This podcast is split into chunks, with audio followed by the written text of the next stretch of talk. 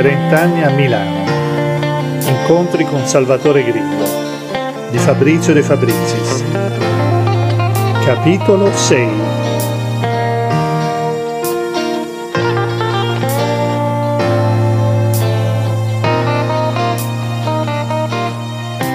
La commissione degli studenti dal primo anno di pensionato entrai a far parte della commissione degli studenti, cioè dell'organismo delegato dall'Assemblea degli studenti a partecipare all'esame delle domande per l'ammissione al pensionato e quindi, data la composizione sociale degli iscritti all'università in quel tempo, a vagliare anche le domande di presalario. Più avanti la Commissione avrebbe gestito anche il Fondo Studenti Bisognosi, alimentato con l'indennizzo che l'Italmense dovette versare per il mancato servizio durante l'occupazione. Da questo fondo, per inciso, furono tratte le 300.000 lire che portai assieme ad altri studenti, c'erano sicuramente Bernardo e Cionny, a casa della famiglia di Claudio Varalli, lo studente ucciso da Bragion in piazza Cavour a Milano una delle cose più dolorose che mi sia capitato di fare. Oltre a ciò, la commissione era consultata da Grillo per qualsiasi decisione riguardante la vita del pensionato. I lavori della commissione erano naturalmente più intensi nel periodo delle ammissioni, cioè in coincidenza con l'inizio del nuovo anno accademico. Salvatore organizzava i lavori con grande professionalità. Le domande, magistralmente istruite dalla signora Rosolen, una specie di suora laica che era responsabile della segreteria dell'ufficio dell'opera universitaria, erano disposte in pile sul tavolo. Grillo naturalmente le aveva già esaminate e aveva già segnato le sue osservazioni su dei foglietti con la sua inconfondibile calligrafia. Dapprima si esaminavano le domande di conferma degli studenti già ospiti del pensionato. Il criterio prevalente per noi era quello del reddito. E Grillo doveva alzare spesso la voce per farci intendere che se uno non ha fatto un cazzo per tutto l'anno, non potevamo tenerlo in pensionato.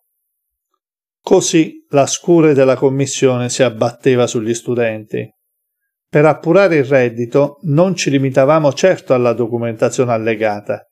Per coloro che già vivevano in pensionato utilizzavamo una serie di criteri induttivi, la macchina, l'abbigliamento, il tenore di vita, che erano naturalmente oggetto di un'attenta analisi e che avevano altrettanto valore della denuncia dei redditi. Per i nuovi studenti, invece, non potendo basarsi su osservazioni dirette, si esaminava più approfonditamente la domanda e qualora se ne avvertisse la necessità, partivano richieste di ulteriori osservazioni. Grillo in questo non era da meno, il suo senso di giustizia e la sua attenzione al bilancio dell'opera universitaria lo portavano a concordare pienamente con la versione degli studenti. Successivamente si esaminavano le domande degli studenti delle altre università. Era accaduto, infatti, che un gruppo di studenti dell'Università statale fosse stato espulso dal pensionato di Sasto San Giovanni ed aveva chiesto ospitalità in Bocconi, dove le domande degli studenti erano inferiori al numero di posti disponibili. Da lì era partita una nuova po- 30 anni a Milano. Incontri con Salvatore Grillo di Fabrizio De Fabrizis. Capitolo 6 era possibile e per fortuna non venne mai realizzato, altrimenti noi della Bocconi saremmo usciti fuori dal pensionato. Ma i laureati della Bocconi, che continuavano ad essere ospitati, furono costretti a lasciare la loro camera per far posto agli studenti delle altre università. Grillo dovette faticare non poco perché le altre opere universitarie ci riconoscessero il corrispettivo per la permanenza dei loro studenti, ma alla fine il meccanismo divenne ben oliato.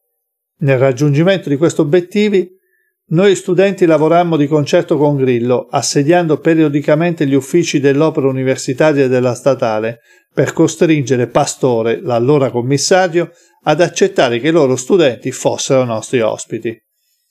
Così nel nostro pensionato c'erano studenti e studentesse di medicina, fisica e poi ingegneria e questo era piacevole in quanto l'aumento della biodiversità favoriva una certa vivacità intellettuale, anche se non produsse mai dei veri e propri avanzamenti scientifici, ma forse solo dei migliori abbinamenti sessuali. Naturalmente l'esame delle domande agli studenti provenienti dalle altre università poteva provocare qualche problema, mentre l'iscrizione degli studenti alla Bocconi ed il corso di studi potevano essere facilmente verificati, per gli altri studenti la verifica era molto più complessa. La domanda di Nino, per esempio, non era mai completa. Nino veniva dalla Calabria ed era già entrato in pensionato, ma non esisteva prova della sua iscrizione alla facoltà di veterinaria dove assicurava di studiare. Grillo non perdeva occasione di chiedere a Nino di portare almeno il libretto universitario ogni volta che lo vedeva passare di fronte al suo ufficio, ma Nino, per un motivo o per l'altro, ne rinviava continuamente la consegna. Alla fine ammise che non si era mai iscritto, ma continuò a dormire in pensionato, entrando dalla finestra dell'infermeria sul retro del cosiddetto femminile. L'applicazione di criteri di giustizia del resto era spesso faticosa e portava anche ad alcune ingiustizie. Grillo, d'altro canto, conveniva che i criteri proposti da noi studenti erano vantaggiosi per l'università, che non subiva alcun danno economico ed evitava conflitti. L'evidenza di questo vantaggio fu definitiva quando la stessa università adottò lo scaglionamento delle tasse di iscrizione in base al reddito, attribuendo allo studente l'onere di dimostrare l'appartenenza a una fascia di reddito. Molte famiglie, pur di evitare il rischio di successivi accertamenti da parte dell'università e degli uffici finanziari, chiesero di essere collocate nella fascia più elevata, con un forte miglioramento delle entrate per l'università.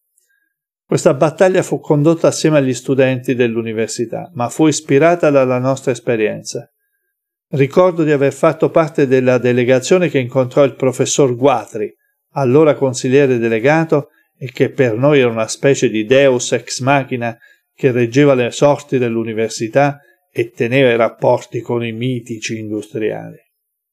Dopo l'introduzione delle fasce di reddito, il nostro lavoro fu enormemente semplificato. La politica di Salvatore ne risultò premiata e il suo credito aumentato. I criteri portati avanti dagli studenti e da lui appoggiati erano entrati a far parte permanentemente del DNA dell'università. In un certo senso credo si sia trattato di un'anticipazione di una politica di responsabilità sociale che si sarebbe affermata più tardi tra le imprese. L'Università Bocconi, di tradizione laica ma aristocratica, accettava un principio fortemente democratico. Questo era dovuto certamente anche al desiderio di recuperare un'immagine positiva a pochi anni dalla morte di Roberto Franceschi, ma dimostrava anche la capacità di integrare le spinte più positive provenienti dagli studenti.